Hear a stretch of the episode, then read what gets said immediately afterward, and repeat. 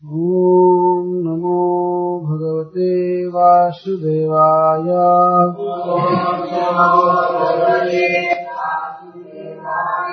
ॐ नमो भगवते वासुदेवाय।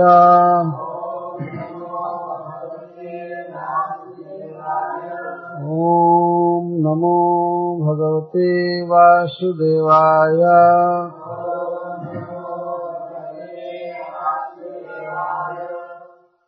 जदा ह्यधर्मेण तमोधिवो नृपः।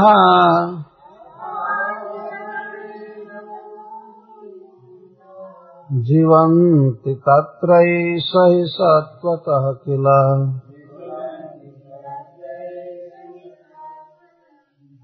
धत्ते भगं सत्यमृतं दयां जशो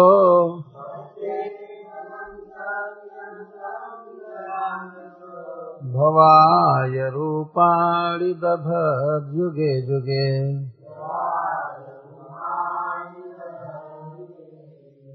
जदा ह्यधर्मेण तमो धियो नृपः।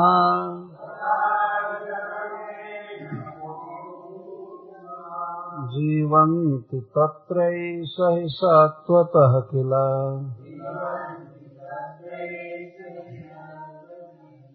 धत्ते भगं सत्यमृतं दयां जशो।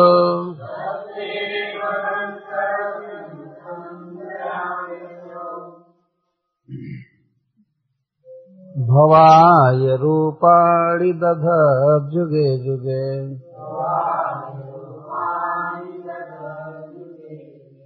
अहो अलम् श्लाघ्यतमम् जदोः कुलम्।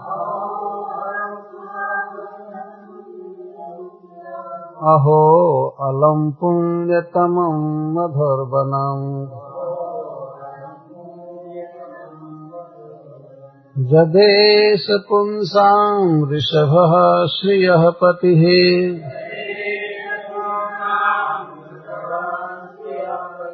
स्वजन्मना चङ्क्रमणेन चांसति।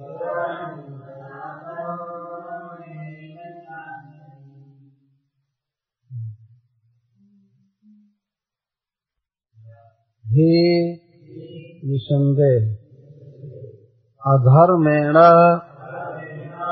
अधर्म पूर्वक पाप कर्म से जीवन की केवल देह को पोषने लगते हैं। नृपहा। राजागण। तमोधिय तमोगुण से व्याप्त बुद्धि वाले।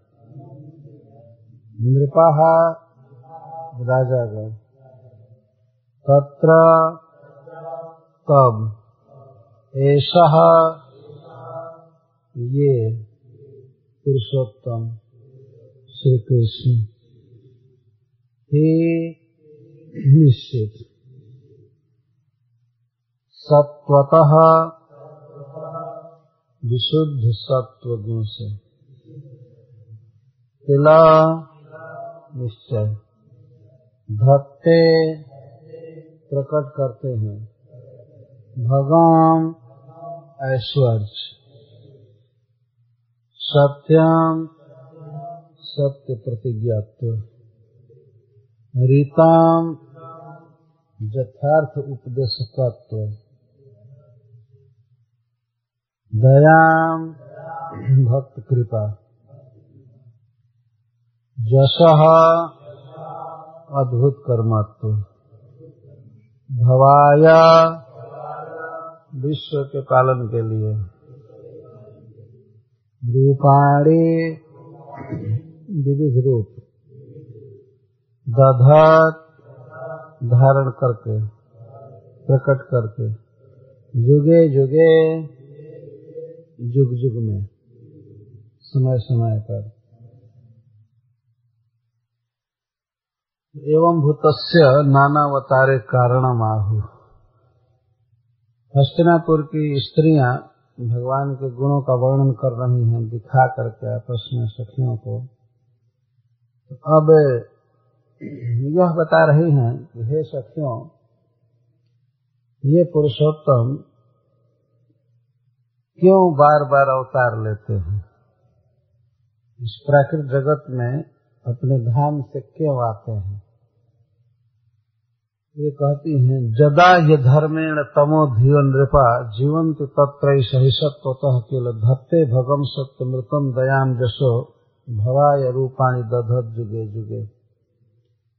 ये सखियों, जब जब इस जगत में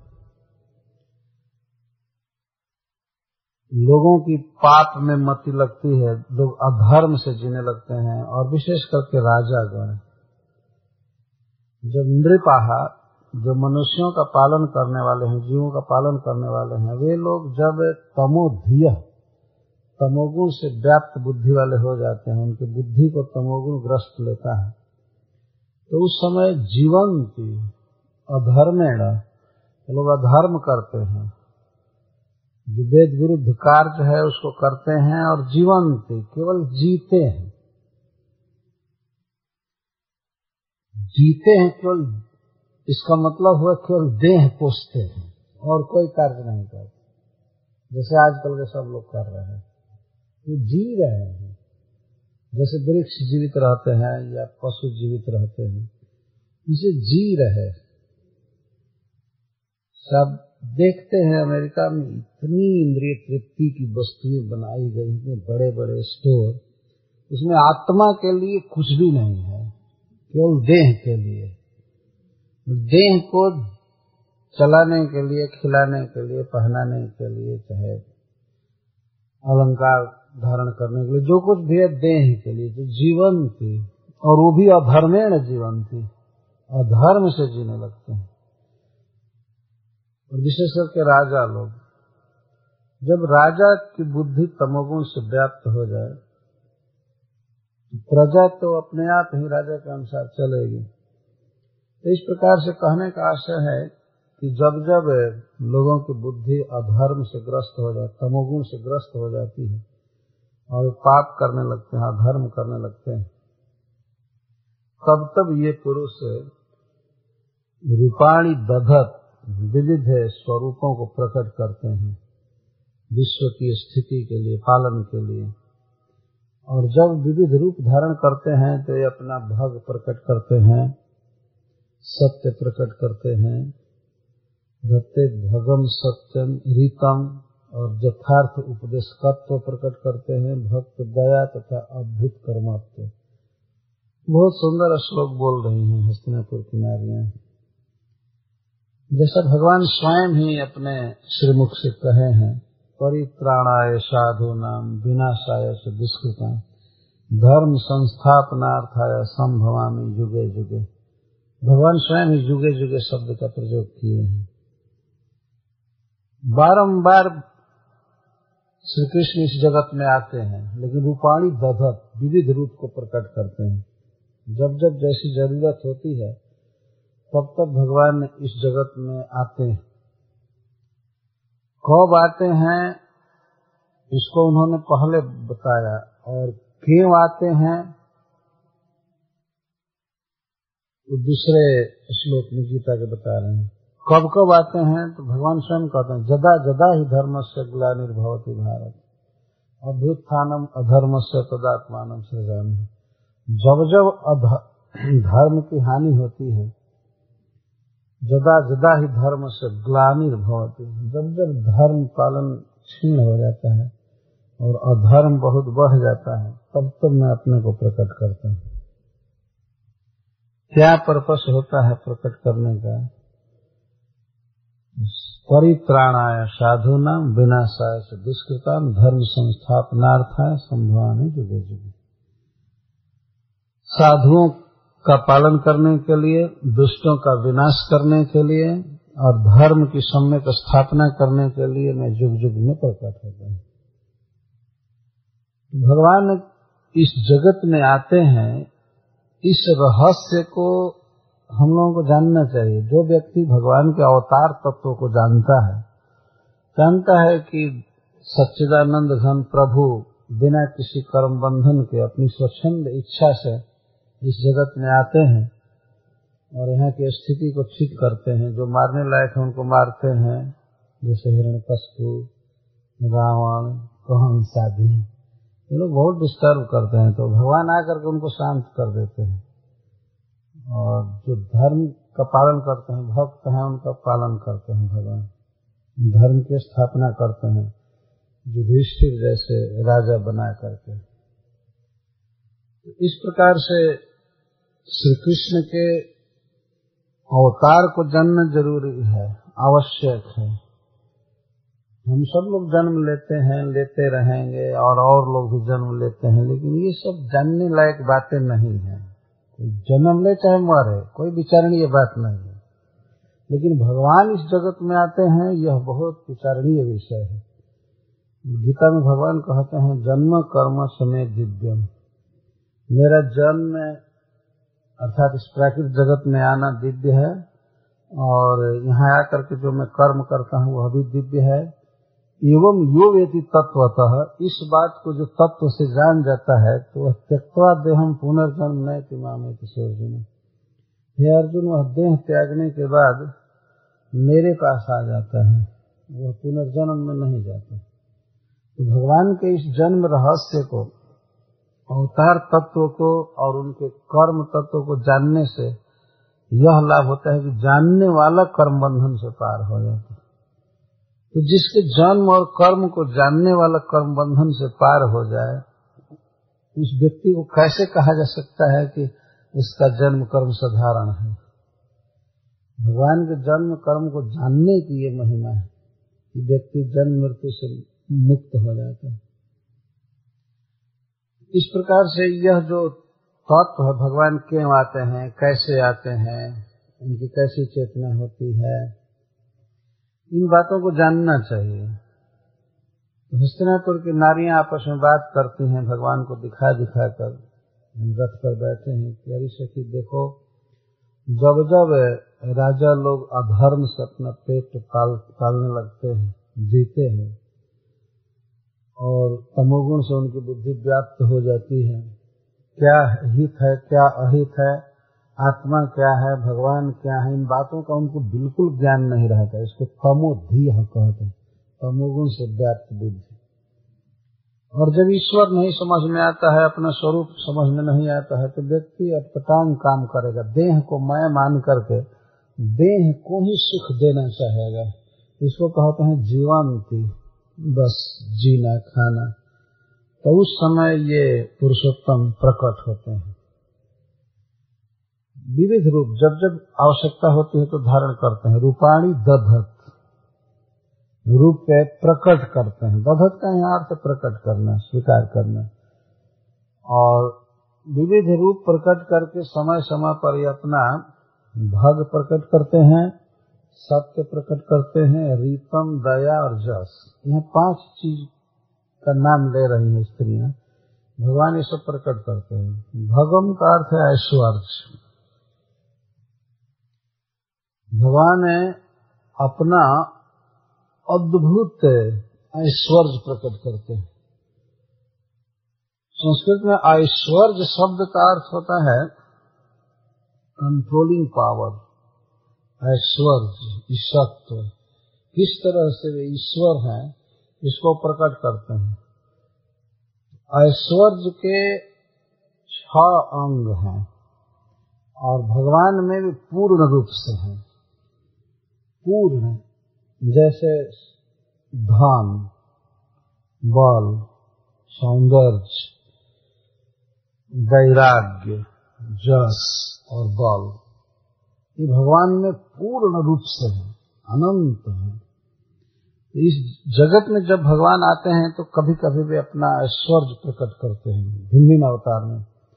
किसी में ज्ञान प्रकट करते हैं, किसी में बल प्रकट करते हैं, किसी में सौंदर्य प्रकट करते हैं। अपने स्वयं ही अवतार में जब भगवान श्री कृष्ण आए तो उन्होंने सारे ऐश्वर्यों को प्रकट किया। और कोई कोई भगवान का अवतार ऐसा होता है जिसमें केवल एक ऐश्वर्य को प्रकट करते हैं।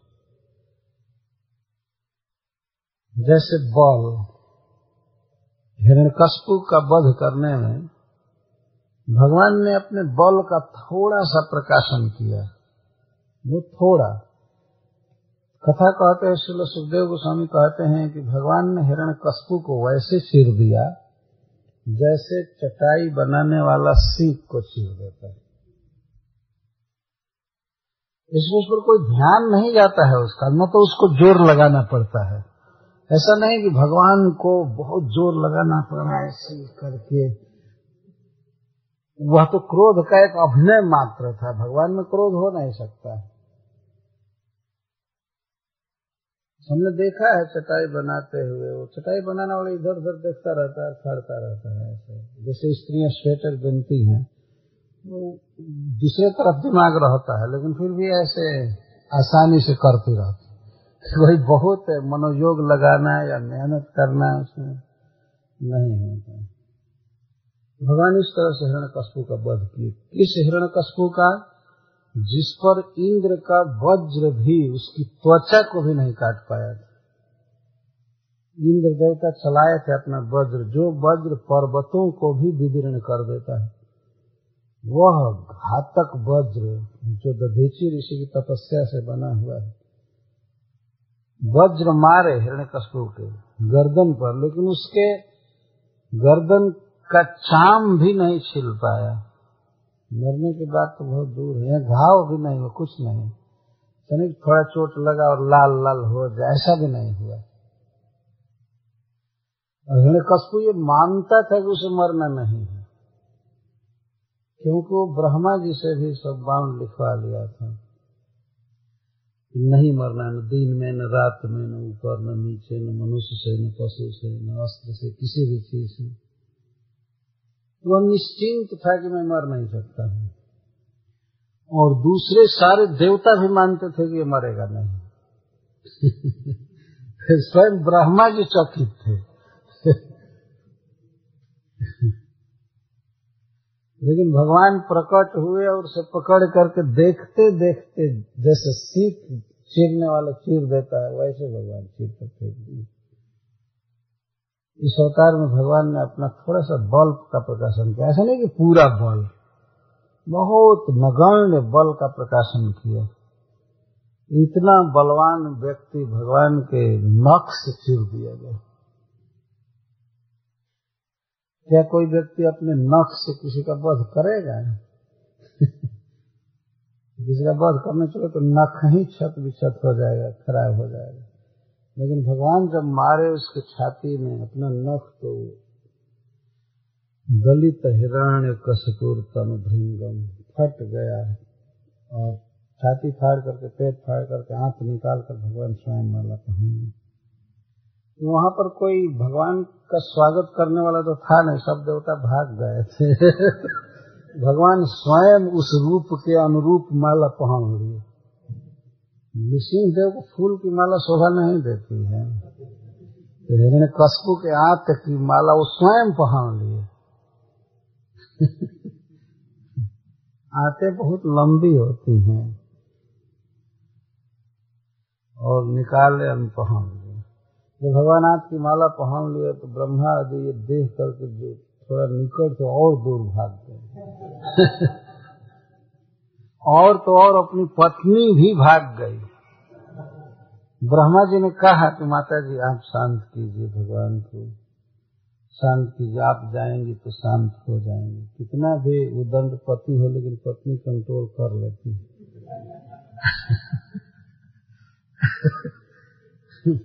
तो बड़े गुमान में लक्ष्मी जी चली। हाँ हाँ ठीक है ठीक है, मैं जब देखी तो कहीं भी नहीं। मुझे विश्वास नहीं, कहीं मुझ पर तमाचा चला दिए तो। विश्वास नहीं हुआ लक्ष्मी जी को कि वो ब्रह्मा साहब कहे कि नहीं, इसमें ठीक मूड में नहीं है, नहीं, मैं नहीं जा सकती। तब ब्रह्मा जी ने प्रहलाद महाराज को भेजा कि बेटा तुम्हारे चलते भगवान क्रोध हुए हैं, इनका स्वागत करो, शांत करो, तब तो इनको हम लोग स्तुति करेंगे। और उपहार देंगे। तो ऐसा अवतार है कि यहाँ कोई निकट नहीं आ रहा है। तो प्रहलाद महाराज गए सीधा। जाकर के प्रणाम किए, खड़े हुए तो भगवान उनको उठाकर गोद में रख लिए। शांत हो गए बिल्कुल। इसके बाद प्रहलाद महाराज ने स्तुति की है। तो इस अवतार में भगवान ने अपना बल प्रकट किया थोड़ा सा। इस अवतार में वे अपना सौंदर्य प्रकट नहीं किए। यद्य पूर्ण भगवान है, सौंदर्य है, लेकिन सौंदर्य प्रकट नहीं किए। विकट रूप प्रकट किए, ज्ञान प्रकट नहीं किए इस अवतार में। जब भगवान कपिल देव का अवतार वे लिए तो उसमें उन्होंने अपना ज्ञान प्रकट किए हैं। भगवान दत्तात्रेय के रूप में अपना ज्ञान प्रकट किया ऋषभ देव के रूप में ज्ञान प्रकट किया संसार के सभी बड़े बड़े लोग भगवान कपिल देव से ज्ञान लेने के लिए आते थे। ऐसा श्रीमद भागवत में वर्णन है, भगवान दत्तात्रेय के पास प्रहलाद महाराज, जदू महाराज कार्तवीर अर्जुन, वो बहुत बड़े बड़े लोग आते थे ज्ञान प्राप्त करने के लिए। तो उन अवतारों में भगवान अपना वैराग्य और ज्ञान प्रकट किए हैं।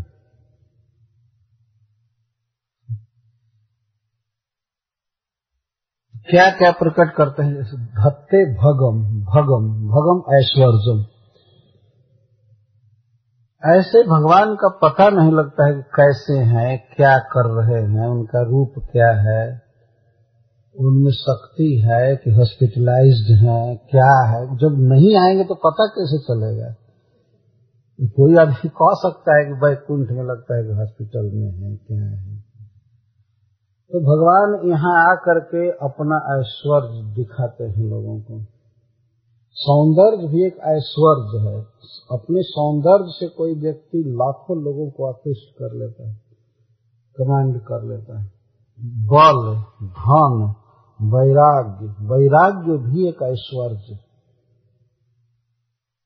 देखते कितने साधु महात्मा ऐसे हैं भारतवर्ष में, जिनके पास कुछ नहीं है, लेकिन लाखों लोगों को अपनी तरफ़ आकृष्ट कर लेते मैंने देखा था कुंभ मेला में, इस कुंभ मेला के पहले एक देवराहा बाबा भारतवर्ष में हो गए हैं, वृंदावन में उनकी समाधि बनी है।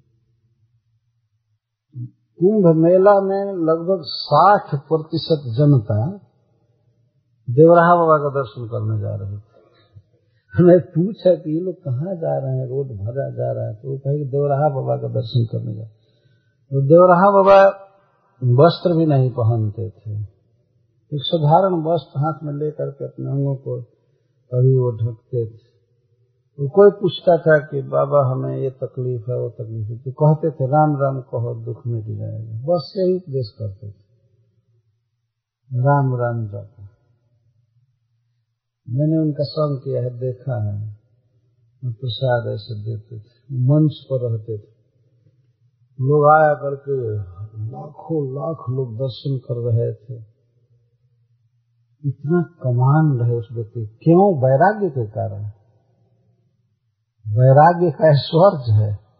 सौंदर्य का ऐश्वर्य है। धन ऐश्वर्य है। बल ऐश्वर्य तो भगवान आकर के अपना ऐश्वर्य प्रकट करते हैं। भक्ते भगम और सत्यम सत्य प्रकट करते हैं। सत्य का अर्थ है सत्य प्रतिज्ञात्य। भगवान अपने कहे हुए वचन को किस तरह पूरा करते हैं, वे आकर के दिखाते हैं। प्रहलाद महाराज की रक्षा का वचन भगवान ने देवताओं को दिया था। देवता लोग जब भगवान से प्रार्थना किए थे तो अलक्षित वाणी आई थी। बोलने वाला दिखाई नहीं पड़ रहा था। लेकिन भगवान ने आकाशवाणी में कहा था कि आप लोग डरिए मत। मैं हिरण्य कशपू का वध कर दूँगा। तो देवताओं ने कहा, कब करेंगे? जब सबको मार ही देगा, तब करे। तो भगवान ने कहा, नहीं नहीं, घबराइए मत। जिस दिन यह प्रहलाद को मारने की चेष्टा करेगा, उसी दिन मैं प्रकट होकर उसका वध कर दूँगा। भगवान बहुत पहले प्रतिज्ञा कर चुके थे। अथवा वे नित्य प्रतिज्ञा किए हैं कौनते प्रतिजान ही न में भक्त प्रणश्य हे कुंती नंदन तुम घोषणा करो कि कृष्ण के भक्त का नाश नहीं होता है। भगवान प्रतिज्ञा के मेरे भक्त का नाश नहीं हो सकता है। तो प्रहलाद महाराज की उचित मौके पर भगवान ने रक्षा कर लिया जो कहे हैं, वो कर लिए। भगवान ऐसे नहीं है कि कुछ वचन किए, दिए हैं, प्रतिज्ञा किए हैं और वे भूल जाए।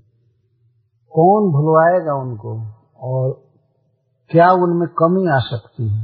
वे स्वतंत्र ईश्वर है। तो भगवान प्रकट होते हैं तो उस समय बताते हैं, दिखाते हैं, देखो मैं कितना सत्य प्रतिज्ञ हूँ। जो प्रतिज्ञा करता हूँ वो सत्य और कोई व्यक्ति अपनी प्रतिज्ञा को सत्य कर ही नहीं सकता है। संभव नहीं, क्योंकि वह प्रकृति के दबाव में है। रजोगुण में है, तमोगुण में है, या सत्वगुण में है क्या करेगा? हम लोग भी प्रतिज्ञा किए थे कि साढ़े छह बजे पहुँच जाएँगे, लेकिन ट्रैफ़िक लाइट और ट्रैफ़िक ने मजबूर कर दिया। क्या प्रतिज्ञा रही अभी तो? हज़ारों पंपलेट में छापते हैं हम लोग कि इस टाइम कथा चालू हो जाएगी। बांटते हैं, लेकिन प्राय झूठी हो जाती है बात। चाहता है व्यक्ति कि हम समय से करें लेकिन वो दूसरे के अधीन है, पराधीन है। भगवान तो स्वतंत्र है जो बात तो कह देते हैं, जिस समय करना है, वो करके ही रहते हैं। भगवान ने पहले कह दिया था देवताओं से। मैं इस तरह से कंस के कारागार में प्रकट होऊँगा। आप लोग चिंता मत कीजिए। जैसे जैसे वो चाहे वैसे वैसे हो गया। फाटक खुल गए, हथकड़ी बेणी खुल गई, पहरेदार सब मरे जैसे सो गए उस दिन। और जमुना जी ने मार्ग दे दिया, भगवान गए, चले आए। पांडवों को युद्ध में ले जाते समय भगवान ने कहा था कुंती महारानी से जैसे मैं पाँचों को ले जा रहा हूँ, वैसे पाँचों सुरक्षित लौटेंगे युद्ध से। और वैसे ही हुआ। वो पाँचों को मारने के लिए कितनी तैयारी थी, विशेषकर अर्जुन को, लेकिन भगवान बचाया सबको क्योंकि उनकी प्रतिज्ञा सदा सत्य होती है। जब जब ये अवतार लेते हैं तो दिखाते हैं कि मैं किस तरह अपने वचन से पीछे नहीं हटता। जो वेद में प्रतिज्ञा के है, शास्त्र में उसको पूरा करते उसको सत्य प्रतिज्ञत्व कहते हैं। भगवान ने प्रतिज्ञा किया कि मैं विभीषण को लंका का राजा बना करके रहूँगा। बना दिया रावण का वध करके विभीषण को राजा बना कभी ऐसा नहीं हुआ कि भगवान अपने वचन से मुकर गए हैं। पूरा करके ही रहते ये अवतार ले लेकर के भगवान इस बात को दिखाते हैं। तो जब इस प्रकार से भगवान अपने सत्य प्रतिज्ञत्व दिखाते हैं तो लाखों लाखों लोग भगवान की शरण लेते हैं। अपना ऐश्वर्य दिखाते हैं तो वे शरण लेते हैं। सत्यम रीतम। रीतम का अर्थ होता है यथार्थ उपदेशकत्व।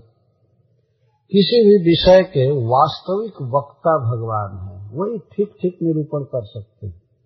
भगवान के अलावा कोई व्यक्ति ऐसा समर्थ नहीं है जो किसी भी तत्व का ठीक ठीक वर्णन कर सके, क्योंकि एक तो जानकारी ही नहीं रहती है लोगों थोड़ी जानकारी भी हो तो भाषा का ज्ञान नहीं होता। कहते हैं ना, एक वक्ता बोल रहे थे, एक दिन तो कह रहे थे, देखो,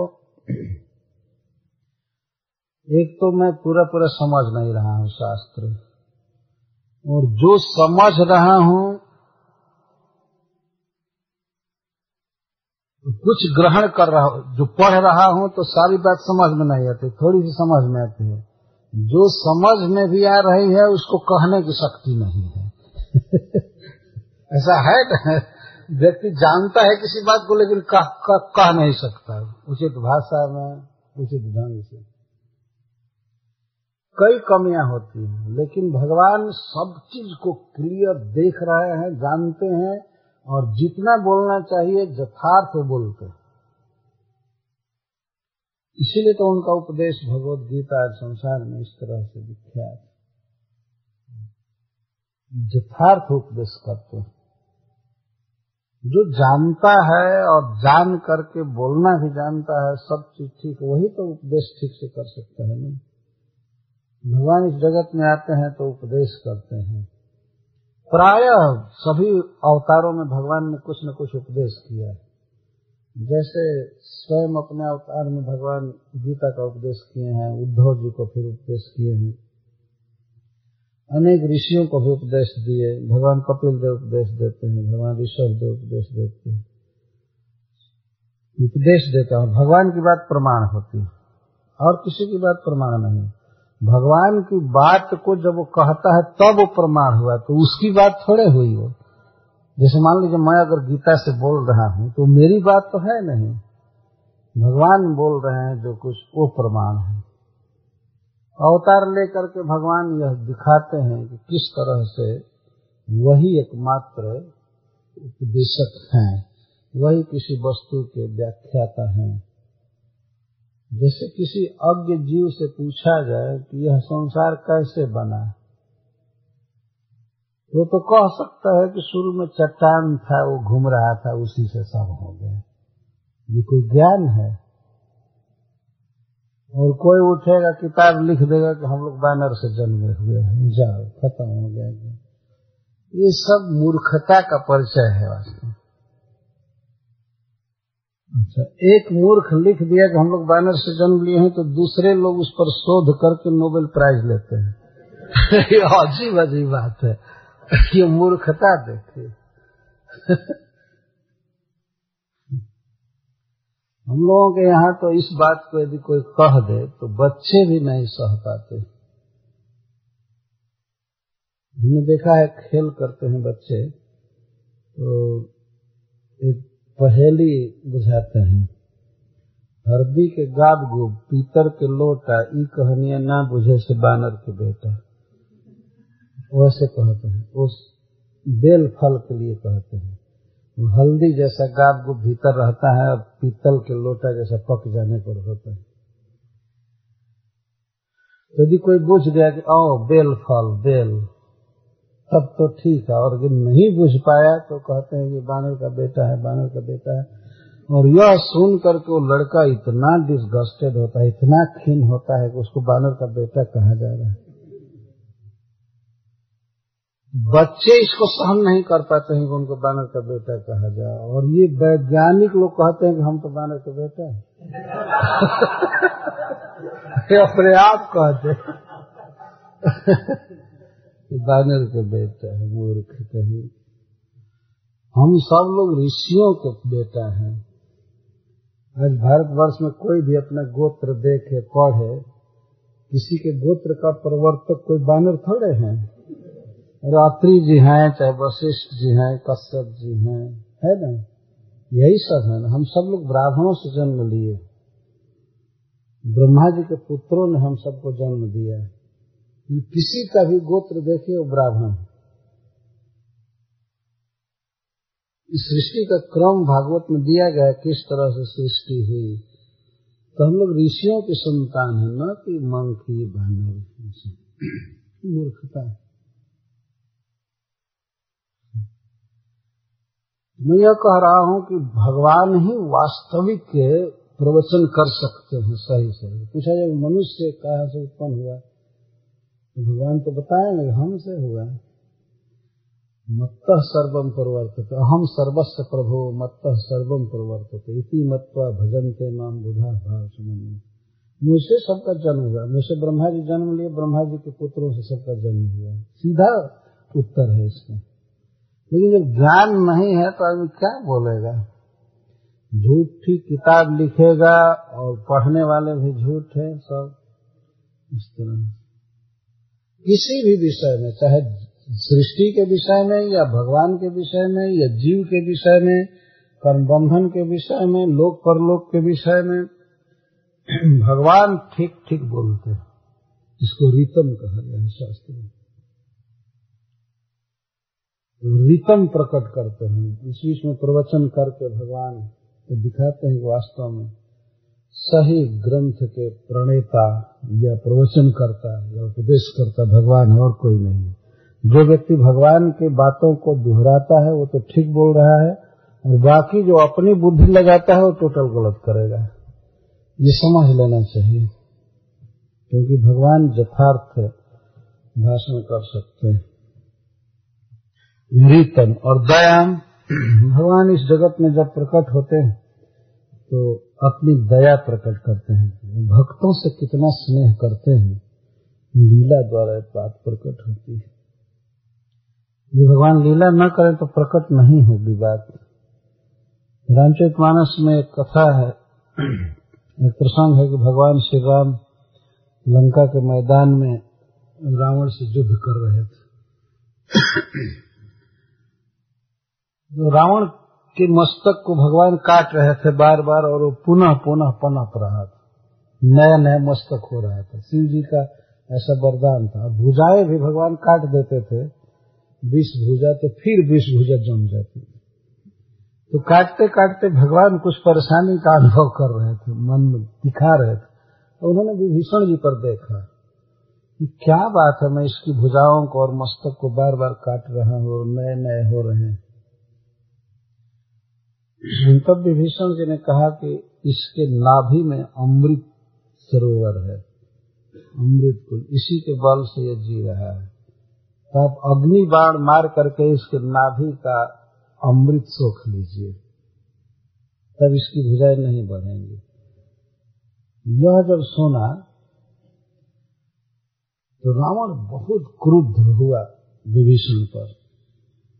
और एक शक्ति चलाया जो अमोघ थी, उससे मरना निश्चित था। लेकिन उसमें एक शर्त यह थी कि यदि मनुष्य पर चलाया जाएगा, तब तो उसका वध कर देगा। अगर मनुष्य से भिन्न किसी व्यक्ति पर चलाया गया तो कुछ नहीं कर पाएगा। तो रावण तो जानता था कि ये मनुष्य है। विभीषण, वो चलाया। शक्ति चलाने के पहले ही भगवान जान गए कि चला रहा है तो तुरंत विभीषण को पकड़ करके भगवान पीछे कर लिया और स्वयं बाण को सह। उनके देह पर बाण लगा। थोड़े देर के लिए भगवान मूर्छा की लीला की। यह भक्त पर दया। तुरंत विभीषण पाछे ठेला, सन्मुख राम सह सेला विभीषण जी को तुरंत पीछे कर लिया और स्वयं बाण सह। विभीषण को बचा ली। भगवान यदि अवतार न ले, न लीला करे तो कोई कैसे समझेगा कि भगवान अपने भक्त से इतना प्रेम करते हैं?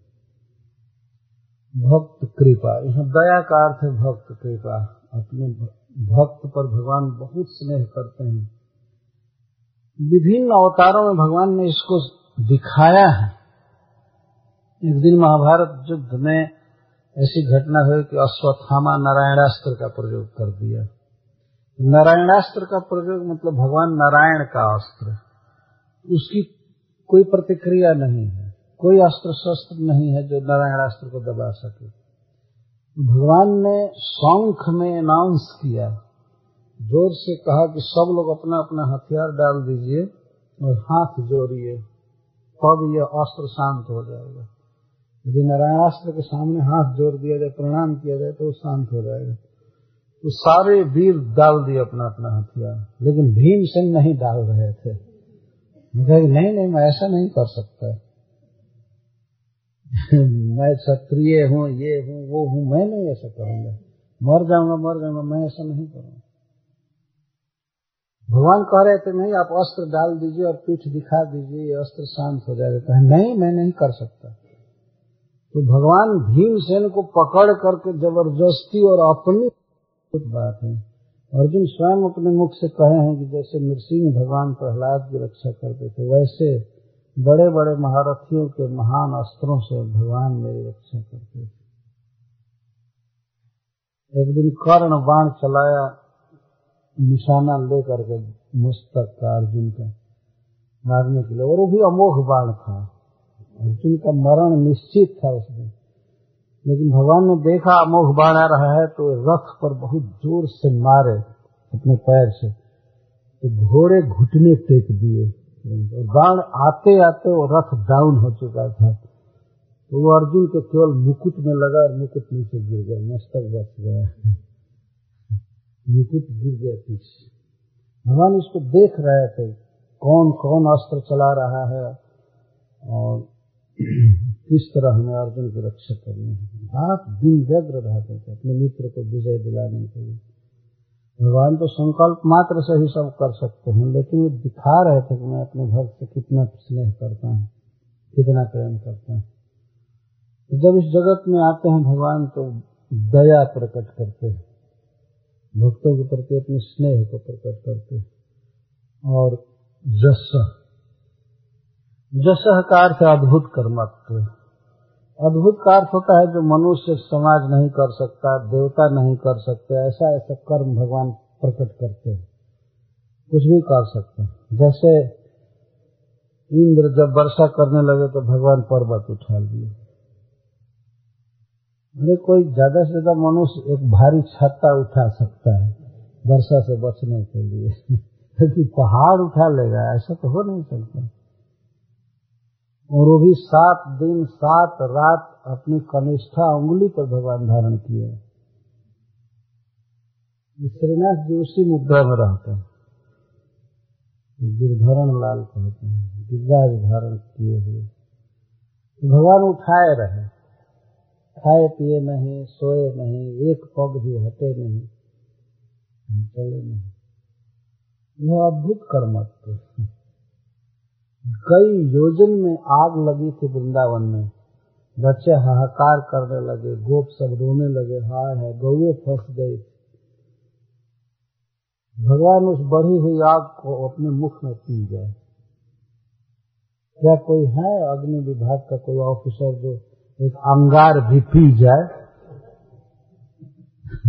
फायर विभाग का कोई मिनिस्टर हो, कहा जाएगा कि किसी घर में आग लगती है तो तुम जरा अपने मुख में एक लकड़ी चूसो, जलती हुई। तो कर सकता है ऐसा? दो बार आग लगी थी वन में, और भगवान दोनों बार पी गए। एक बार तो गोपों के आँख के सामने, और दूसरी बार उन्होंने कहा कि आँख बंद करो, आँख बंद करो। सब लोग आँख बंद किया और भगवान पी गए। मुखाद अग्नि रजाया था। भगवान मुख से ही अग्नि का जन्म हुआ है तो मुख को क्या जलाया जाए? मुख से अग्नि जन्म लिया। चंद्रमा मनसो जाकर मुखाद अग्नि रजाए तो। इस तरह का अद्भुत कर्म भगवान प्रकट करते हैं। एक सौ एक फण वाले सांप के मस्तक पर भगवान नृत्य कर रहे थे। एक फण वाले सांप से कोई नहीं खिलवाड़ कर सकते। साधारण सांप से। अरे बिना विष का साफ़ हो तब भी लोग देख करके भागते हैं, गिरते हैं। देखा गया है सांप सांप सांप इतना भयावह सांप जिसकी विष की तरंगे जल से निकलती थी और ऊपर उड़ने वाले पक्षी झुलस करके गिर जाते थे। आसपास के वृक्ष मर गए थे। पानी पीकर भगवान के सखा और गौएँ भी मर गए थे। भगवान ने उनको जिलाया दृष्टि से। और इसके बाद कालिए के मस्तक पर वे नृत्य करने लगे। नृत्य करने लगे तो बाजा बजाने के लिए देवता इंद्र आदि आ गए, गंधर्व सब आ गए। तत्काल उपस्थित हुए। इसको अद्भुत कर्मत्व कहा जाता प्रकट करते द्वारका में सोलह हज़ार एक सौ आठ स्त्रियों से विवाह करना था भगवान को। जितनी स्त्रियाँ थी, उतने रूप धारण किए और उतने भवन, घर सब, उतने पंडित, उतने माता पिता उतने सब लोग। सोलह हज़ार एक सौ आठ वसुदेव जी हो गए थे, देवकी जी भी हो गई थी। अलग अलग भवनों में अलग अलग विवाह संपन्न होगा और एक ही मुहूर्त में, एक ही समय। इसमें भागवतों में लिखा गया। क्या कोई संसार में है एक ही समय में दो स्त्री से विवाह कर ले अलग अलग जगह पर, एक से विवाह करने में ही कितनी परेशानी होती? है ये दही जूटा तो वो दही जूटा तो ये नहीं हुआ, वो नहीं हुआ। देख ही रहा है कितनी परेशानियाँ होती हैं संसार में, लेकिन भगवान इस तरह से विवाह किए और विवाह के बाद वे प्रत्येक स्त्री के साथ रहते थे, और कभी भी किसी स्त्री का कोई कंप्लेन नहीं आया कि हमको ये नहीं मिला, हमको वो नहीं मिला, या हमारे पास श्री कृष्ण नहीं रहे, हमारे पतिदेव नहीं रहे, सबके साथ रहते थे। यह अद्भुत कर्म इस तरह से भगवान प्रकट होते हैं तो अपना अद्भुत कर्म कौशल प्रकट करते हैं। भिखमंगा बन करके आए तो ऐसा भीख मांगे, पूरा ब्रह्मांड मांग लिया। ऐसा, ये अद्भुत करवा बलि महाराज से कहे, हमको तीन पग भूमि चाहिए, तीन पग भूमि चाहिए। बलि महाराज ने कहा, ठीक है, मैं किसी लंबे पैर वाले असुर से नपवा देता हूँ, ज़्यादा ज़मीन मिले। नहीं, मैं अपने पैर से नहीं भगवान ने। छोटा छोटा पैर दिखा रहे थे। बलि, महाराज तो सोच रहे थे क्या है, ब्राह्मण को बुद्धि नहीं है, कैसे जीना चाहिए? इसको अधिक मांगना चाहिए। नहीं, हम अपने पैर से लेंगे। अपना पैर बढ़ाए तो दो पग में ही पूरा ब्रह्मांड नाप लिया एक पग से ऊपर, एक पग से नीचे, शरीर बढ़कर भर गया पूरे आकाश में। तृतीय के लिए कोई ज़मीन नहीं बची तो बलि को डांटने लगे भगवान। ऐसा भिख मांगा जो दाता को गाली देने लगा। गाली नहीं बाँध करके गिरा दिया गया बलि को। झूठ बोलता है। इसके पास इतना धन नहीं था, क्यों देने के लिए कहा? भगवान डांटने लगे कहाँ है? तीसरे पग के लिए क्या ज़मीन है तुम्हारे पास? बलि महाराज ने कहा कि हमारे मस्तक पर चरण रख दीजिए, हमको दास बना लीजिए। इस तरह से कोई क्या पैर फैलाएगा? जब कोई दाता आ जाए और कहे कि आपको जितनी ज़मीन की ज़रूरत है ले लीजिए, लेकिन अपने पैर से दो बार नापिए। कितना नापेगा कोई? कितना फिट पैर का प्रसार कर सकता है? लेकिन भगवान के पैर में अद्भुत कर्मत्व है भगवान। जब इस जगत में प्रकट होते हैं, तब इन लीलाओं द्वारा ये सब प्रकट करते हैं। ये गोपियाँ कह ये हस्तरापुर की नारियाँ कह रही हैं कि इस तरह से पुरुष जो प्रकट होते हैं तो धत्ते भगम सत्य मृतम दयान जस। जस का था अद्भुत कर्मत्व इस तरह से प्रकट करते हैं युग युग में। यह कह करके अब श्री कृष्ण से संबंधित पात्र और देश की प्रशंसा कर रही है। अहो अलम श्लाघ्यतमं जदोह कुलम। अहो, अलम पुण्यतमं मधुर्वनम जदेश पुंसाम ऋषभ श्रिय पति। स्वजन्मना चंक्रमणेन चांचते अहो, आश्चर्य है। और कहते हैं, धन्य है, सबसे प्रशंसनीय वंश है जदू महाराज का। अहो, अलम श्लाघ्यतम जदोह कुलम। जदोह कुलम का अर्थ जदू का कुल। जदू महाराज का वंश इस जगत में सबसे अधिक प्रशंसनीय है। प्रशंसनीयतम है, सर्वाधिक प्रशंसनीय। सबके अपने अपने वंश होते हैं।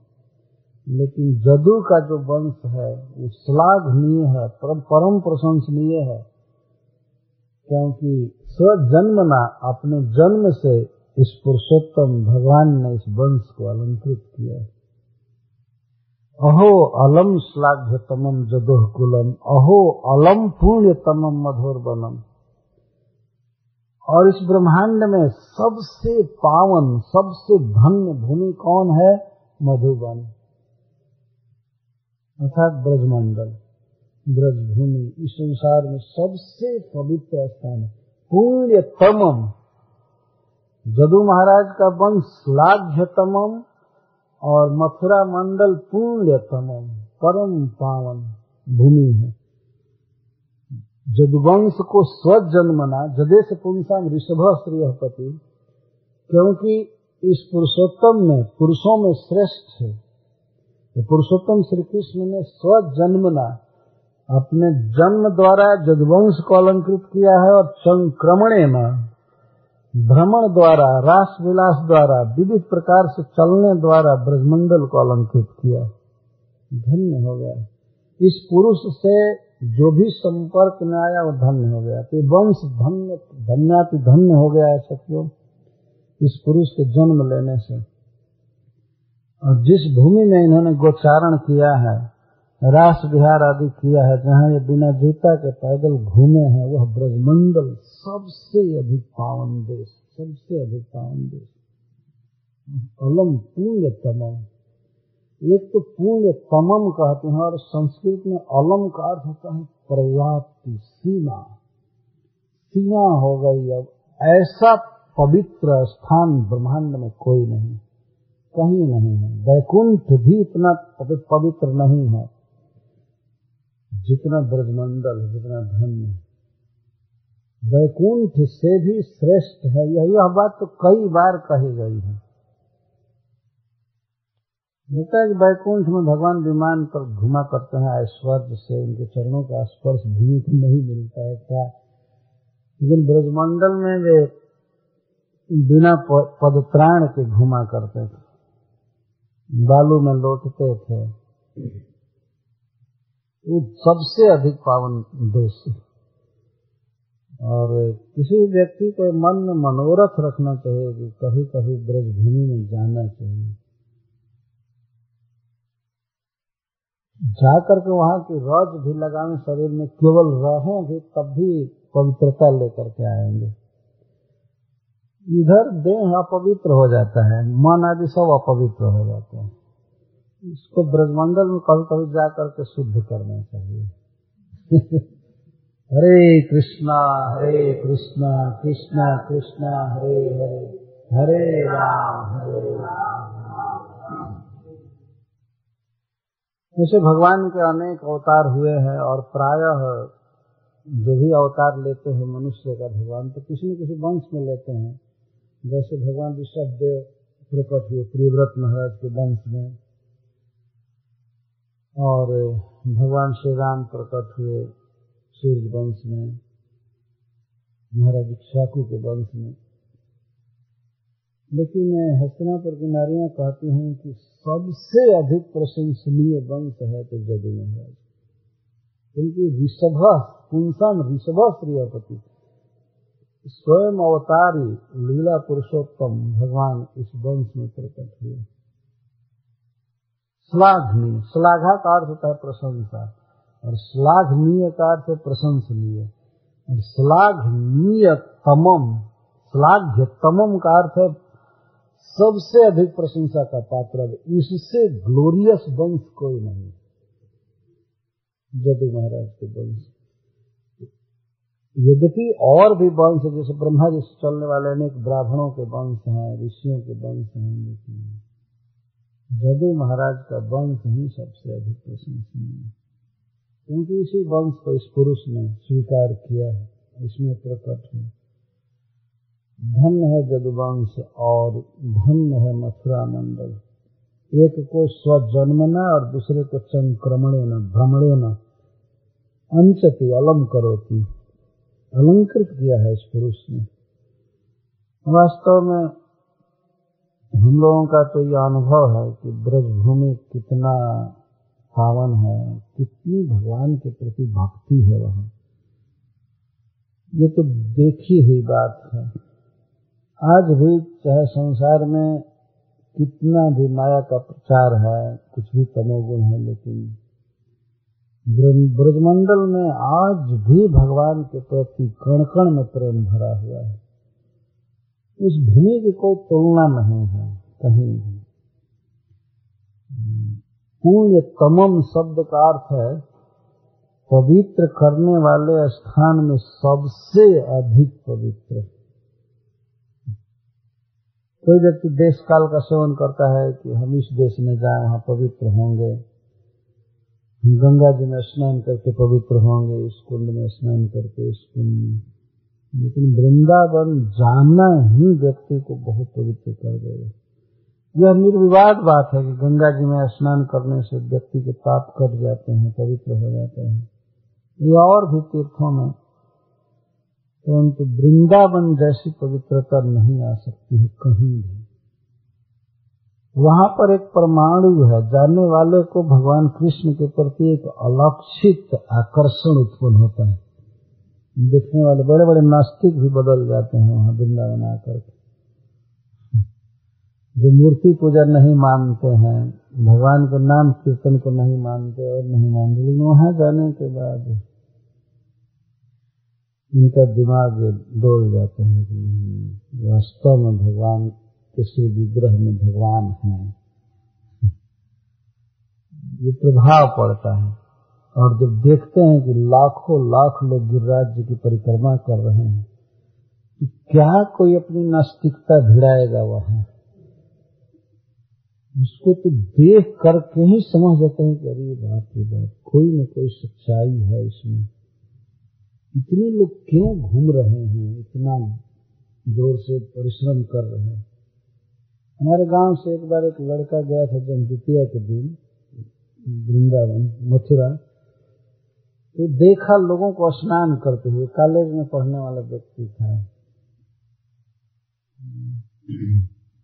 बनारस पढ़ता तो देखा, स्नान करते हुए भीड़ उमड़ी हुई तो वो कहता है, भक्ति करने वाले लोग भी बहुत ऐसा कहता भक्ति करने वाले लोग भी बहुत उसका एक प्रभाव पड़ता है।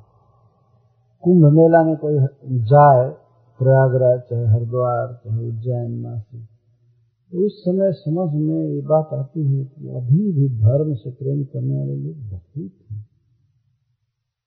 बहुत हैं। इस तरह से ये सब दृश्य वृंदावन में बहुत वृंदावन का एक एक स्थल परम पावन है। जमुना के तट पर कोई जाए, चाहे राधा कुंड पर जाए, गिरिराज जी के तलहटी में जाए बरसा में गोकुल नंदगांव आदि बद्री, कहीं भी। और सर्वत्र एक ही महामंत्र है ब्रज में, श्री राधा। वहाँ पर ये कृष्ण का नाम लेने में अच्छा नहीं लगता। श्री राधा श्री राधा।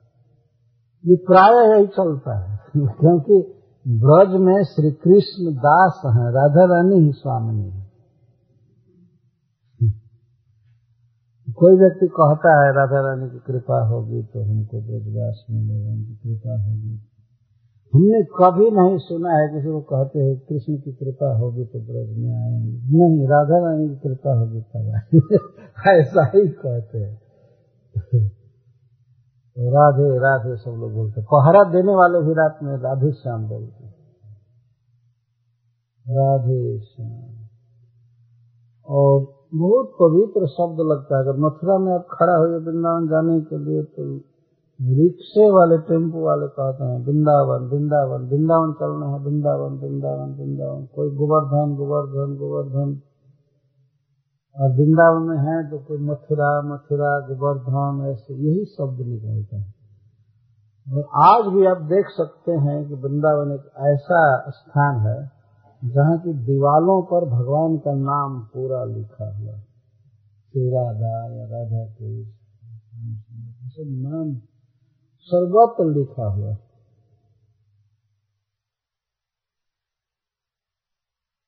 ऐसा स्थान दूसरा कोई नहीं है, जहाँ इतना नाम भगवान का लिखा गया है, दीवालों पर, वृक्ष पर, फूल पर, उस जगह भगवान का नाम लिखा है। बहुत पवित्र स्थान है।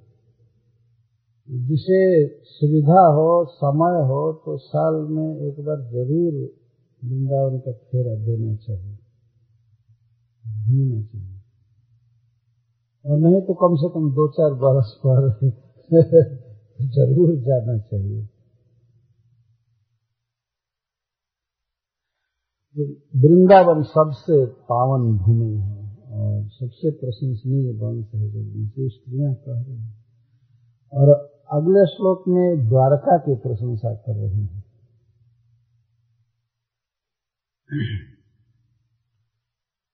है। अहो बत पुण्य जसस करी। अहो बत स्वर जसस तिरस्करी कुशस्थली पुण्य जसस करी भुव जदेश। अवलोकम पश्यंती सब अब द्वारका की प्रशंसा कहती हैं कि अरे सखियों, धन्य है द्वारका। द्वारका ऐसी नगरी है जो स्वर्ग के जस का तिरस्कार कर रही है। अहो, बता स्वर जस तिरस्कारी। अब तक तो स्वर्ग की बहुत प्रशंसा थी। स्वर्ग की बहुत प्रशंसा थी कि स्वर्ग बहुत अच्छा है वहाँ अमृत पीने को मिलता है, विमान मिलता है, सब कुछ बहुत लंबा जीवन है। लेकिन द्वारका ने स्वर्ग का तिरस्कार कर दिया, स्वर्ग की कीर्ति को धूल में मिला दिया और पृथ्वी के जस को बढ़ा दिया। पुण्य जसस करी भुआ। पृथ्वी के पावन जस को द्वारका ने बढ़ा दिया, क्योंकि द्वारका पृथ्वी पर है। स्वर्ग से भी अधिक वैकुंठ से भी अधिक जस बढ़ा दिया। क्यों? इस द्वारका में पसंत नित्यम जगनुग्रह सितम स्मृताम लोकम स्वपतिम स्मृत प्रजा। क्योंकि द्वारका की प्रजा नित्य ही अनुराग से भरी हुई कृष्ण की दृष्टि और मंद मुस्कान से युक्त मुख को देखती रहती द्वारका के लोग धन्य हैं। जो श्री कृष्ण के मुख को देखते रहते हैं, कैसी, कैसा मुख? अनुग्रहेशितम स्मितावलोकन श्री कृष्ण अनुग्रह से अपना मान करके देखते हैं द्वारका के लोगों को कि हमारे जन है, हमारे स्वजन है। इस स्नेह भरी दृष्टि से देखते हैं और स्मितावलोकन, मंद मुस्कान के साथ देखते हैं, स्मित के साथ देखते हैं। यह सुख स्वर्ग में नहीं है। स्वर्ग में कहा भगवान का दर्शन मिलता है? द्वारका में प्रजा अपने पति को देखती है, स्वपति में आत्मा के पति को। आत्मा के पति वास्तव में कृष्ण है। कोई दूसरा व्यक्ति देह का भले पति हो सकता है, लेकिन आत्मा के पति भगवान है। स्वपति का अर्थ है यह। वास्तविक भाई या वास्तविक पति, वास्तविक पुत्र या पिता सब कुछ कृष्ण है। द्वारका के लोग अपने वास्तविक पति को देखते रहते हैं। स्वामी को। मंद मुस्कान के साथ। द्वारका में भगवान, ऐसा नहीं है कि कोई भारी समस्या में पड़ गए हैं, प्रॉब्लम में और उनकी मुस्कान गायब हो गई है। नहीं नहीं अवलोक मुस्कुरा करके भगवान देखते हैं और अनुग्रह ईशितम ईशम का प्रेरितम कृष्ण किसी को देखते हैं द्वारका में तो अनुग्रह भरी दृष्टि से देखते हैं। जैसे माँ अपने बच्चे को देखती है। माँ अपने बच्चे को देखती है तो उसकी दृष्टि में एक स्नेह झलकता है, अपने आप। ये स्वभाव है माता का, पिता का। भगवान जब द्वारका के लोगों को देखते हैं तो संबंध में जुड़ कर कर स्नेह से देखते हैं। हमारे हमारे पोष और जनता उनको देखा करते हैं, भगवान को देखती है, भगवान उसको देखते हैं और यहाँ के लोग भगवान को देखते हैं। तो इस प्रकार से श्री कृष्ण का दर्शन स्वर्ग में नहीं हो सकी, इसलिए द्वारका स्वर्ग से भी बढ़ करके। स्वर्ग में और सब कुछ है, लेकिन इस प्रकार से भगवान का दर्शन कहा भगवान मुस्कुराते होंगे और ये करते हैं अरे ज़्यादा से ज़्यादा कोई श्री विग्रह स्थापित कर लिया होगा स्वर्ग में। मूर्ति देखता होगा कि भगवान प्रकट ऐसे कहा देखते हैं। द्वारका के लोग धन्य जहाँ उनको भगवान के अनुग्रह भरी दृष्टि मिलती है और मुस्कान के साथ मुख दर्शन करने को मिलता है। धन्य है द्वारका। द्वारका इस पृथ्वी पर है, इसलिए पृथ्वी की कीर्ति को स्वर्ग से भी अधिक बढ़ा दिया। लेकिन स्त्रियाँ सबसे पहले ये कह रहे हैं कि द्वारका स्वर्ग की कीर्ति को मिट्टी में मिला दिया। मतलब स्वर्ग कुछ भी नहीं है उसके आगे। सबसे बड़ा सुख है जीवन में भगवान का दर्शन। इसलिए व्यक्ति को चाहिए कि श्री विग्रह का दर्शन किया करे। स्वर्ग में वह सुख नहीं है जो द्वारका में। इसीलिए द्वारका इतनी महिमा। तो इस तरह से देश की प्रशंसा की।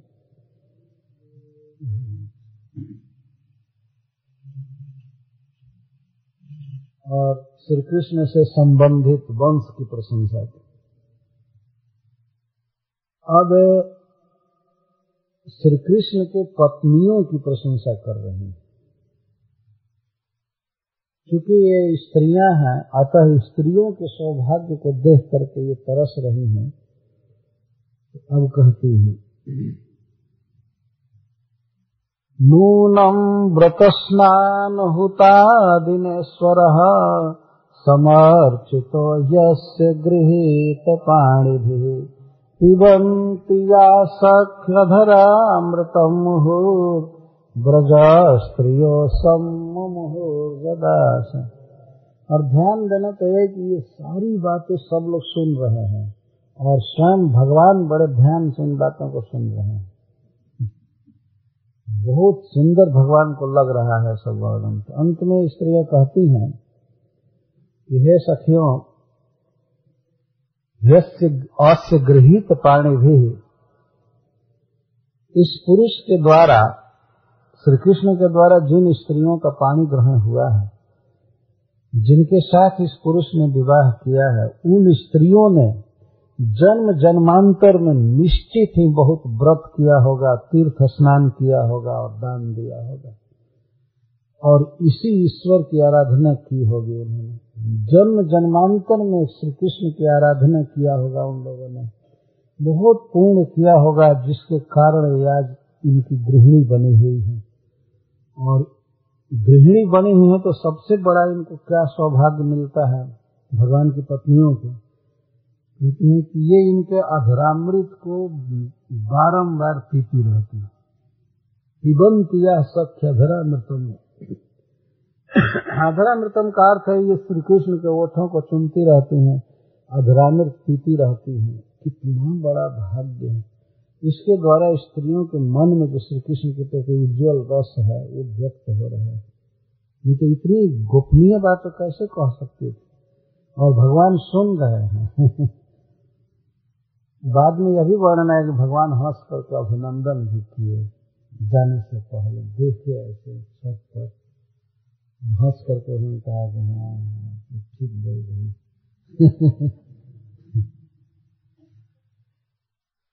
धन्य है वे स्त्रियाँ, जिनके साथ इस पुरुष ने पानी ग्रहण किया गृहित पानी भी विवाह में एक विधा है पानी ग्रहण की। और इसको कहते हैं, और वैदिक मंत्र के साथ पुरुष स्त्री का हाथ पकड़ता है पानी पकड़ता है, इसको पानी ग्रहण संस्कार कहते हैं। ग्रहण संस्कार का मतलब है कि वह व्यक्ति एक व्रत लेता है, जीवन में प्रतिज्ञा करता है कि मैं इसका पालन करूँगा। स्त्री समर्पण करती है और पुरुष उसके पालन की प्रतिज्ञा करते हैं। हाथ पकड़ने का अर्थ यह नहीं है केवल बस हाथ पकड़ लिया, बस जिम्मेवारी खत्म हो गई। हाथ पकड़ने का मतलब बस जीवन भर के लिए हाथ पकड़े, उसको अपनी शरण में रखे। जिन स्त्रियों का पाणी ग्रहण इस पुरुष ने किया है, उन्होंने बहुत बहुत पुण्य किया है। क्या क्या? नीलम व्रत स्नान होता दिनेश्वर समर्चित। व्रतों का आचरण किया होगा। बहुत बहुत जन्मों में बहुत व्रत किया होगा। व्रत करने से ही सफलता मिलती है। इन्होंने उपवास किया होगा, कृष्ण, चंद्रायण आदि व्रतों का पालन किया होगा। और तीर्थों में स्नान किया होगा, तथा हवन किया होगा होता हवन के दो अर्थ हैं। अग्नि में हवन किया होगा, चाहे योग्य पात्र को दान दिया होगा, खिलाया होगा इसलिए उस पुण्य के प्रभाव से कृष्ण इनको पति के रूप में मिले हुए। इसलिए स्त्रियाँ धन्य सबसे बड़ा उनको सौभाग्य मिलता है कि श्री कृष्ण को अपने पति रूप में पा करके उन्हें अपने आलिंगन में लेती हैं और बारम्बार कृष्ण के अधरामृत को पीती रहती पीबंत यह सखधरामृत मुह बारम्बार पीती रहती हैं। जिस अधरामृत को, जिस अधरामृत की याद करके ब्रज की स्त्रियाँ मूर्छित हो जाती थी। इतना सुंदर है, इतना मनोहर है भगवान का अधरामृत दिव्य सच्चिदानंद घन शरीर का वो अधर और अधर का रस।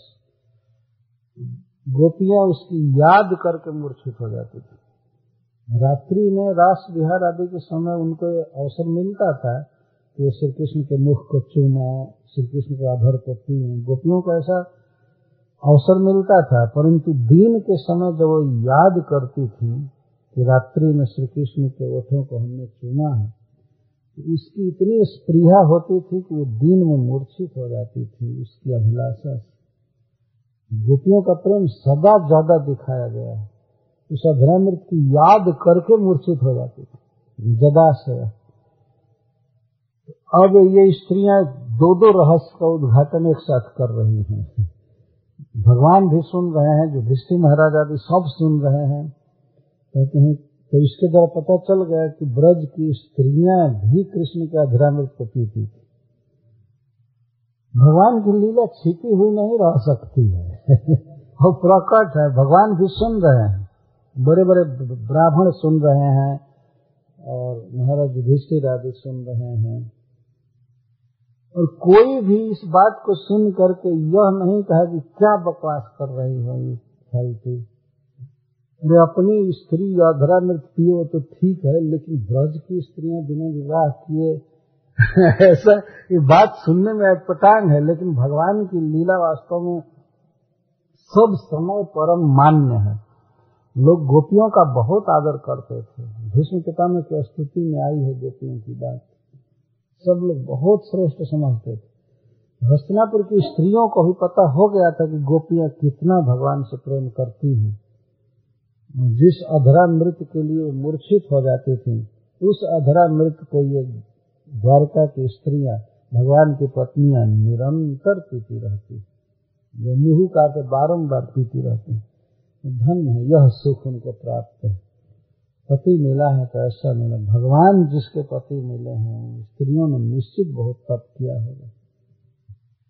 दान दिया होगा और तीर्थों में स्नान किया है व्रत स्नान केवल स्नान शब्द है। तो स्नान का अर्थ यह नहीं है कि बाथरूम में स्नान किया होगा इसलिए।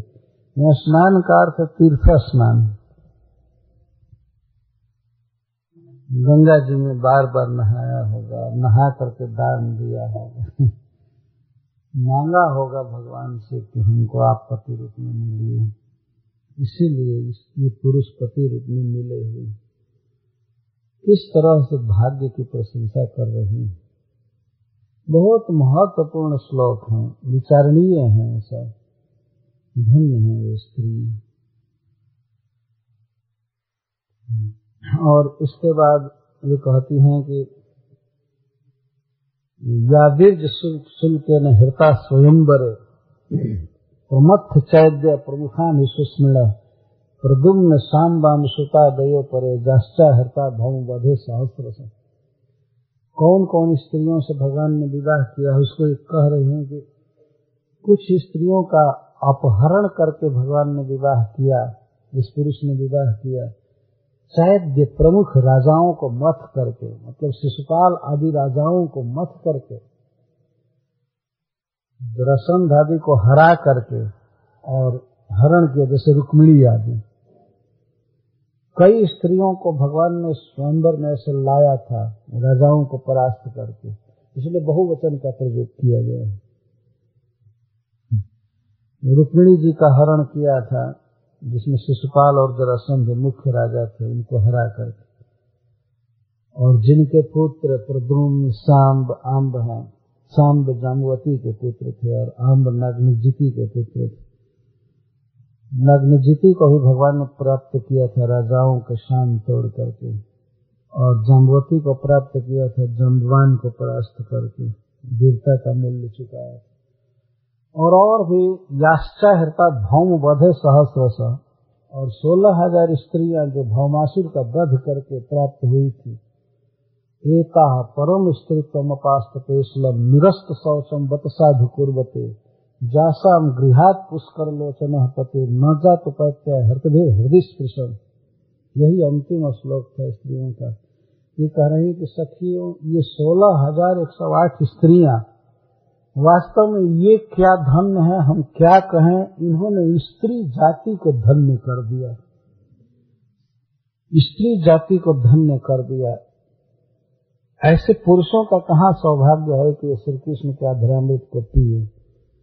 या इतना प्रेम करें। स्त्रियों को ही सबसे ज़्यादा सौभाग्य मिला कृष्ण से प्रेम करने का।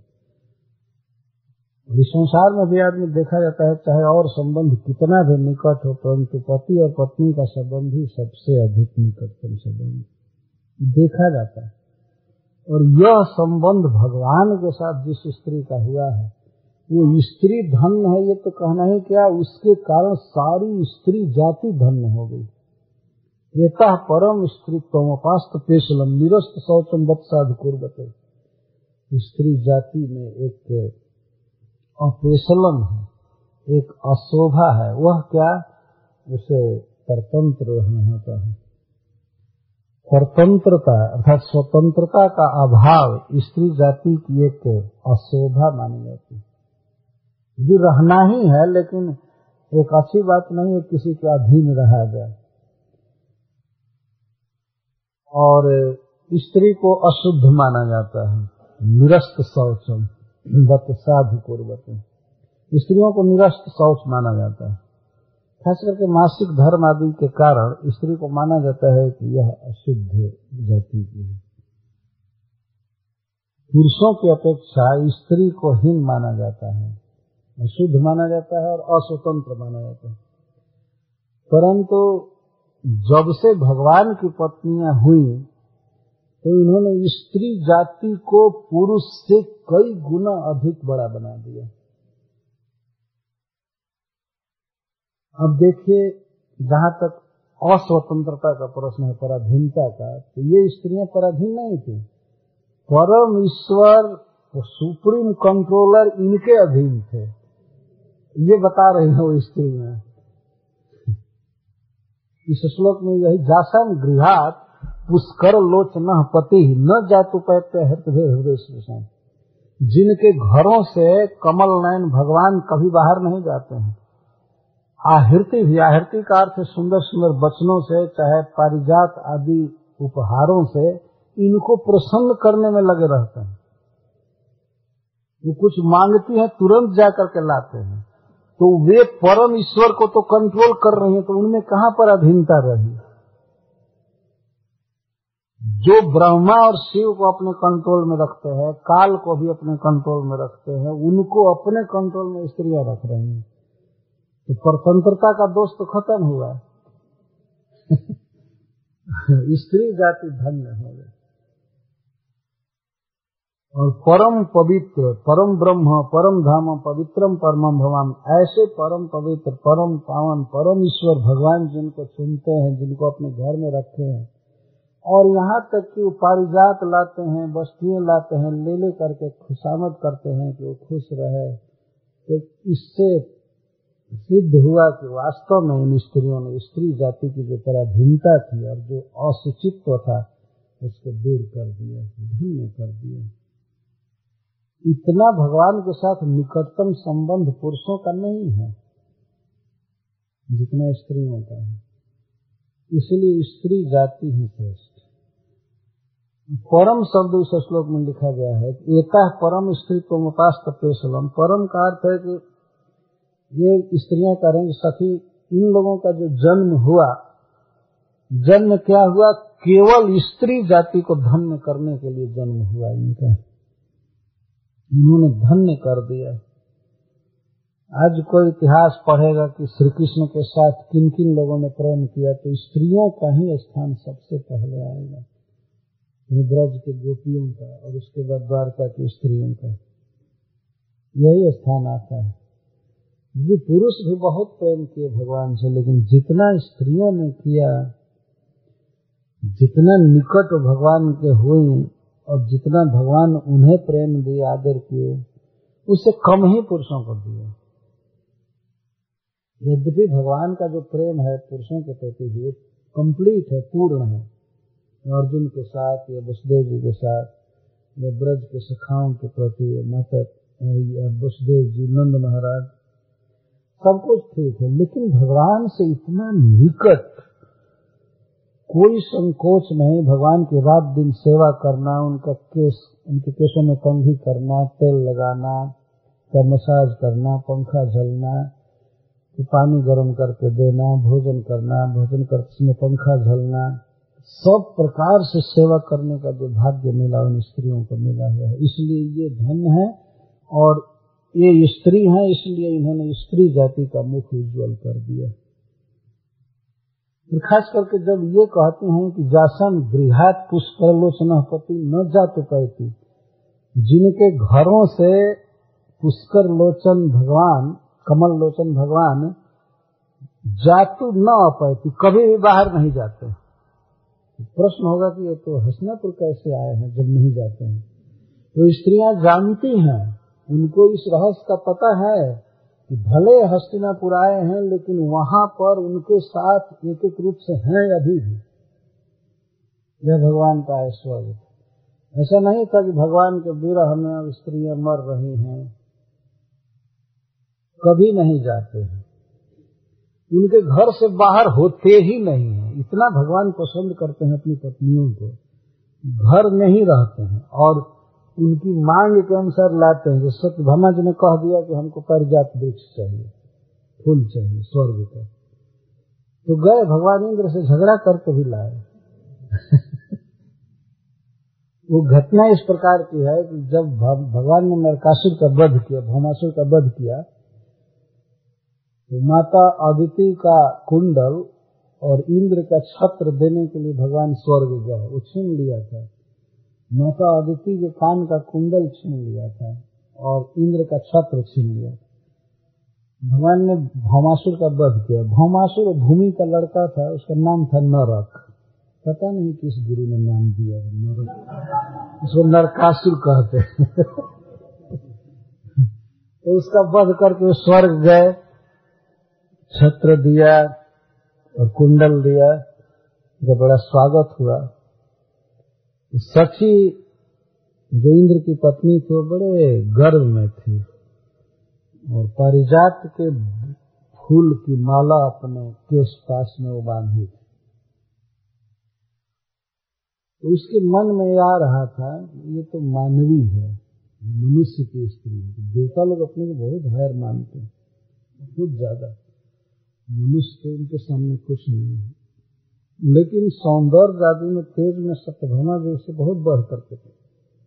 वो सोच रहे थे कि कुछ भी हो, है तो मनुष्य ना तो दिखा रही थी। बारह अपने जुड़ों को ऐसे दिखा रहे थे कि इतना फूल, ऐसा फूल तुम लोगों को नहीं मिलता है, नहीं मिलता है। तो सत्यभामा जी तुरंत समझ गई। आदमी के व्यवहार से व्यक्ति समझ जाता है कि क्या, किस गर्भ में है या पृथ्वी पर पैर इसका पड़ रहा है कि नहीं पड़ रहा तो में आ जाता है। सत्यभामा जी स्वर्ग में थी तो वो पानी पीना, खाना छोड़ दी। श्री कृष्ण का स्वागत हो रहा था हो रहा था। जब इनको लिए पानी आया, इनके लिए अमृत आया, पीने के लिए नहीं भगवान पूछने लगे, क्या बात है? क्यों रुठ गई? क्या चाहिए? तो उन्होंने कहा कि यहाँ पारिजात का जो पुष्प है, वृक्ष है, वो द्वारका चलना चाहिए। यहाँ नहीं। बताइए, देवताओं से झगड़ा करके और वृक्ष लाना ये बहुत कठिन काम है। फिर भगवान, बड़े हर्ष से कहा, ठीक है। गरुण जी को उन्होंने कहा, गरुण जी, वो वृक्ष उखाड़ करके ले चलिए द्वारका। गरुण जी गए गरुण जी के लिए वृक्ष उखाड़ने कौन बड़ी बात थी? उखाड़े और अपने हाथ में लटका करके चलने की तैयार। तब तक गार्डन और ओमाली अब जाकर कहे इंद्र से कि, अरे सबसे अच्छा पुष्प वृक्ष उखाड़ करके ले जा रहा है गरुण कृष्ण उस पर चढ़े हुए कृष्ण की आज्ञा इंद्र इतने धनांध हो गए थे, मदांध की ये सब देवताओं के साथ आए और भगवान से युद्ध करने के लिए तैयार हो गए। जो भगवान उनको सब कुछ दिए हैं। और यहाँ तक क्रोध में इंद्र देवता गरुण जी पर अपना वज्र मार दिए। गरुण का वध करने के लिए। जो मारे तो गरुण जी ने देखा कि वज्र अमोघ है इस, इस वरदान प्राप्त है ये विफल नहीं होता है। इसलिए उसकी सत्यता की रक्षा के लिए गरुण जी अपने चोट से, अपना एक छोटा सा पंख नोचे और ऐसे हवा में उड़ा दिए तो उसी को दो टुकड़ा कर दिया। तो उसकी अमोघता की रक्षा रह गई यही हुआ। फिर बाद में वो कुछ भी नहीं हुआ। वो लेकर के आए पारिजात का वो वृक्ष।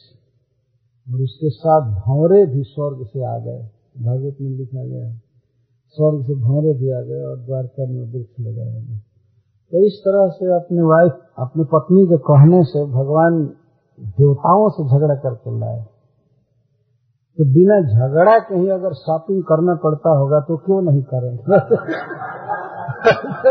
ये चाहिए, वो चाहिए, ये चाहिए और वो भगवान को फुर्सत कहाँ है? अगर मनाना चालू करे तो सोलह हज़ार उठे तो रोज मनाने में ही व्यस्त हूँ।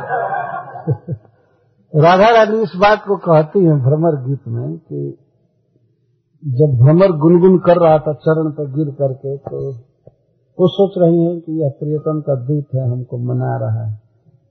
तो कहते हैं, जाओ जाओ जाओ।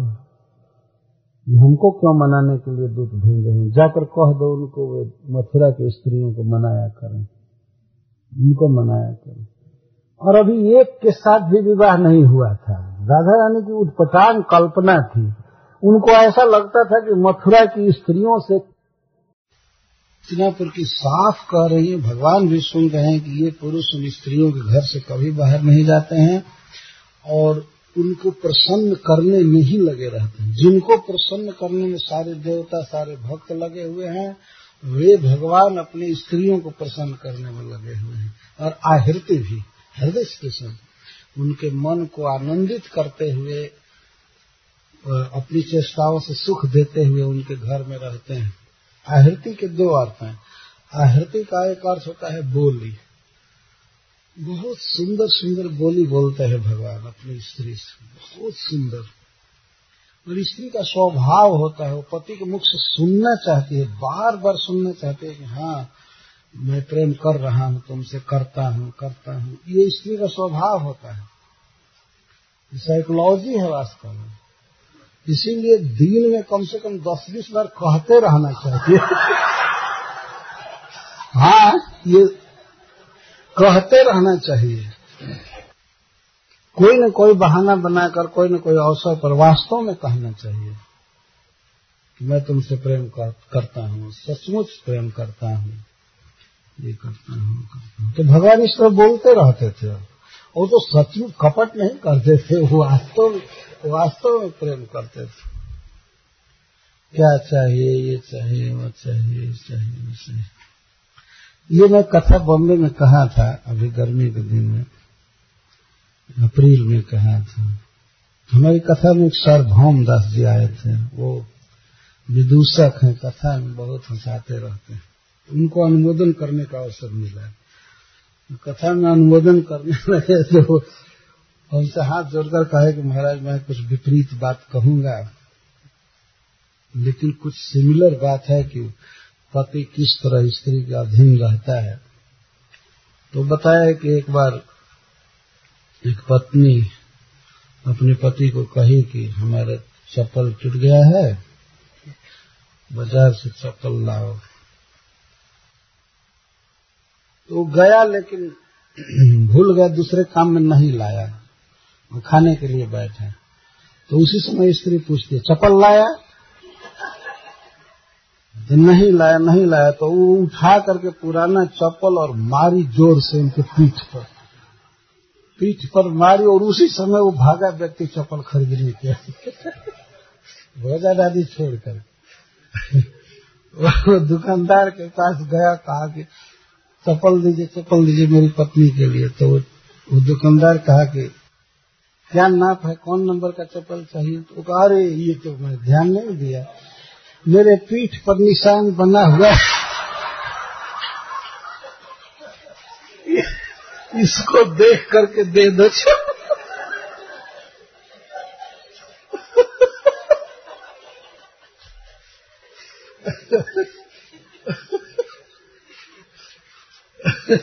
वही नाप ले करके आया